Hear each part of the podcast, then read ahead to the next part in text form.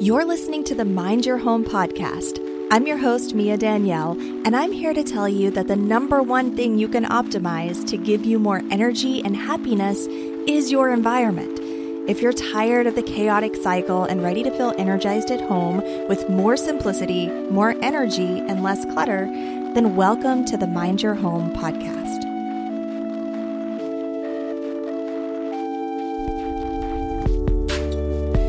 Welcome back to the Mind Your Home podcast. My name is Mia and I am the host of this podcast place. So today we are going to be talking all about the truth about being wasteful, because the one thing that I hear over and over and over again, and it's so, it's like it's painful to hear it at this point, is that people hold on to things that they don't need, that they don't even want, that they want to get rid of, all because of what I like to call waste worry. They worry about being wasteful. So I want to I want to add some truth behind this whole concept or idea of, you know, just being wasteful by getting rid of or donating or selling your stuff. So here's some examples. Maybe you can relate to some of these. Like you maybe have some dresses or some outfits that you spent a lot of money on, right? And now they're hanging up in your closet and you never actually reach for them for whatever reason. Maybe they don't actually fit right, or it turns out you don't have a lot of occasions to wear formal attire. I have I have a sister who will purchase any kind of cute looking little cocktail dress, who never, I don't think she's ever actually been to a cocktail party or any kind of, of event where she would have reason to wear one of these dresses, but they're so pretty. She likes wearing them, so she collects them and they sit in her closet. And a lot of people do that. Or maybe you did at one point have a, a purpose for some kind of an outfit that looks really nice and it looks sharp on you, but you're just honestly never going to wear it. And you don't want to get rid of it because, well, A, you may have spent a lot of money on it. And, you know, B, it just, if it fits you perfectly and you spent money on it and it looks nice hanging in your closet, why be wasteful? You know, why go take it and donate it to a shelter or, you know, try to sell it online? Because that that would feel wasteful, especially when you know you're not going to get the same amount that you'd spent on it. Or heirlooms, family heirlooms that were passed down and they seem like they have some kind of intrinsic value, even if they're not really sentimental to you per se. It just still feels like it would be just crushingly wasteful to to get rid of these things, to sell them off in a garage sale for some cheap, you know, dirt cheap price. Or perfectly good items that nobody's going to buy, you know, like maybe you stockpiled a whole bunch of supplies to go with some kind of a hobby, like art supplies or, you know, what, whatever the case may be, you just stockpiled a bunch of supplies and now you're done with that project, or you never did the project at all to begin with, but you're still left with all of these supplies that go along with it. And nobody's going to buy this stuff, right? So it would just be wasteful to get those out the door, even though you know that you're never going to be doing that project again. You're not going to actually have a reason to use these things. It just doesn't make any sense to your brain, your logical brain, to get rid of these things when it's going to be so wasteful.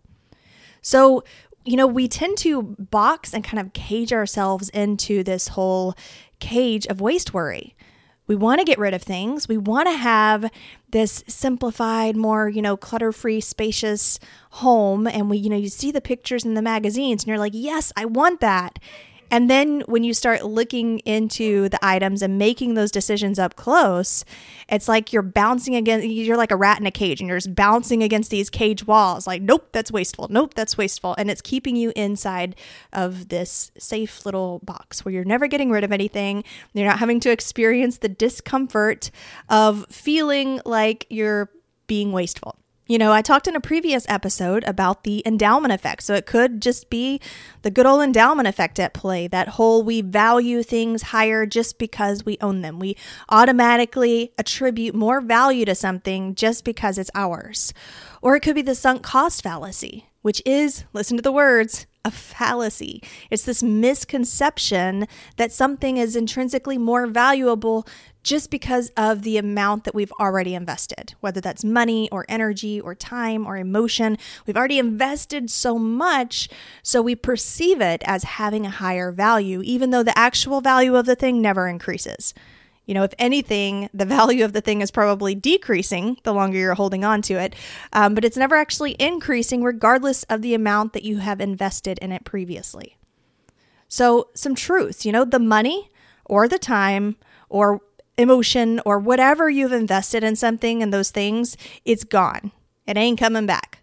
Just because you hold on to something doesn't mean that you're going to get back what you invested in it. And especially if you're not using it, you're not really increasing its value inside of your life just by holding on to it. Another truth, giving and donating are never a waste. They increase the happiness of you. They increase the happiness of the other person who ends up, you know, getting the thing that they're actually going to use because you donated it, and anyone around you, because joy is contagious. It also brings you better things into your own life, because what you put out there, when you're putting out joy and giving and just this whole optimistic spirit, things are going to come back to you. You're going to call more of these positive things into your life. What's really wasteful is the square footage that you're losing, the real dollar amount that you're paying on renting or on, you know, your mortgage or whatever. You're spending a certain amount of money on each square footage of your home.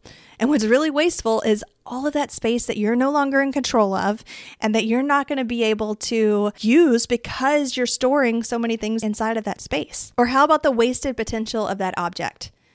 I mean, take anything that you look at, really. Look at something that maybe isn't so mass-produced, but even those things, the pieces that built the machines, that built the pen that you're holding in your hand right now, you know, like everything was built. Everything has some kind of invested energy and invested potential. Like somebody, somewhere down the line of that whole process, put in time, put in money, put in energy, had an idea, you know, and created all of these things that you're holding on to in your house. Some people actually created them by hand, depending on what things you're holding on to.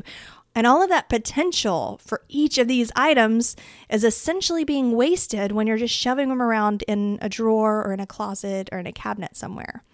That's wasteful, right? I mean, you're wasting the potential of all of these items that you know you're never going to use when they could be fulfilling their lifespan. They could be, you know, like going on through other people, providing more value to the world in general. When you think about it, waste worry is really just kind of silly, isn't it? It just doesn't really make sense. I mean, we all kind of experience it a little bit. We all have brains that psychologically tend to kind of work similarly, things like, you know, that whole sunk cost fallacy and endowment effect. Those are things that have names because so many people experience them so regularly, but it doesn't always make sense. It's kind of silly to worry about being wasteful when essentially you're already wasting those things that you're worried about wasting, right? If you feel like something really only has value if it's inside of your own home, even if it's like crammed in the back of a drawer, then that's kind of a mindset issue or a limiting belief to work through because it just doesn't make sense. So I just want to encourage you to look at these things that you're holding on to, because I know that you want to break free of that thing. I know, because I see so many people leaving comments and sending me emails and, you know, just telling me that they are struggling with this. They want to get the stuff out. They have plans. They have creative ideas for their space. There's more stuff that they really want to be doing, but they've trapped themselves in this whole worry, this whole waste worry reality. And I don't want you to be one of those people who's suffering from this. So take a look at your stuff and think, is it really wasteful for me to hold this here? When's the last time I wore this? When's the last time I used this thing? Could anybody potentially, is there a possibility that somebody else could get some kind of value out of this? Maybe there's a possibility that you could get some money value out of it, even if it's not the same price that you originally paid for it. Is like ten dollars better than zero dollars with it sitting in your closet not getting used at all?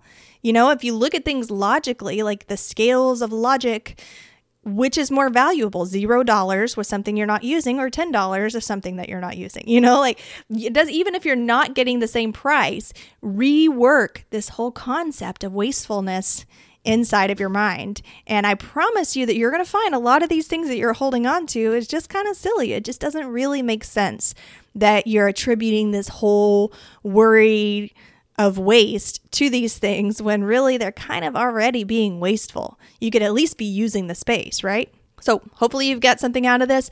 We have some really good stuff coming up this month. I'm really feeling the whole November weather. My birthday's coming up in November. You know, everything's starting to get chillier and the fall leaves and it's getting cozy. Um, and so, you know, I really want to focus in this month on creating spaces that are going to make you happy. Happy spaces, okay? So in a couple of weeks, I'm going to be sharing some of my favorite, um, you know, things that make me happy inside of my own home. But we're also going to be talking about the process of getting your home to a place that makes you happy. So I encourage you to listen over the next couple of weeks. All of these episodes are kind of going to build upon each other so that hopefully you can finish out this month of November feeling really awesome inside of your space. If you haven't left a review over on Apple Podcasts, please do so because it really helps out the podcast and it helps other people to be able to find me. I'll catch you next week.